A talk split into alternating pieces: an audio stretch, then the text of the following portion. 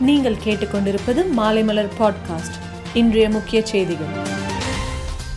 இரண்டாவது நாளாக இன்று முதலமைச்சர் மு ஸ்டாலின் வெள்ளம் பாதித்த பகுதிகளுக்கு நேரில் சென்று ஆய்வு மேற்கொண்டார். சென்னையில் வெள்ளம் பாதித்த இடங்களில் ஆய்வு நடத்திய முதலமைச்சர் மு ஸ்டாலின் வெள்ளம் மீட்பு பணிகளை விரைவுபடுத்த மீண்டும் அதிகாரிகளை அறிவுறுத்தினார். வங்கக்கடலில் உருவாகும் குறைந்த காற்றழுத்த தாழ்வு பகுதி காரணமாக வட தமிழக கடலோர மாவட்டங்கள் மற்றும் தெற்கு ஆந்திரா கடலோர பகுதிகளில் அதிக கனமழைக்கு வாய்ப்பு உள்ளது என்றும் காற்றழுத்த தாழ்வு பகுதி காரணமாக தமிழகத்தில் அடுத்த ஐந்து நாட்களுக்கு மிக கனமழைக்கு வாய்ப்பு உள்ளது என்றும் இந்திய வானிலை ஆய்வு மையம் வெளியிட்டுள்ள செய்திக்குறிப்பில் கூறப்பட்டுள்ளது. வட மாநிலங்களில் பெரிய அளவில் கொண்டாடப்படும் விழாவில் ஒன்று சாத் பூஜை. இந்த ஆண்டின் சாத் பூஜை இன்று தொடங்கியது. டெல்லி கலந்தி கஞ்சு அருகே யமுனா நதியின் ரசாயனம் கலந்து நுரை பொங்கி வருவதையும் பொருட்படுத்தாமல் மக்கள் குளித்து மகிழ்கின்றனர். முன்னாள் துணை பிரதமரும் பாஜகவின் தலைவராக நீண்ட காலம் பணியாற்றியவருமான எல். கே. அத்வானி இன்று தொண்ணூத்தி நான்காவது பிறந்த நாளை கொண்டாடுகிறார். இதையொட்டி அவருக்கு பிரதமர் நரேந்திர மோடி மற்றும் பல்வேறு தலைவர்கள் வாழ்த்து தெரிவித்துள்ளனர். அமெரிக்காவின் டெக்சாஸ் மாநிலம் ஆஸ்டனில் நடைபெற்ற இசை நிகழ்ச்சியின் கூட்ட நெரிசலில் சிக்கி எட்டு பேர் உயிரிழந்தனர்.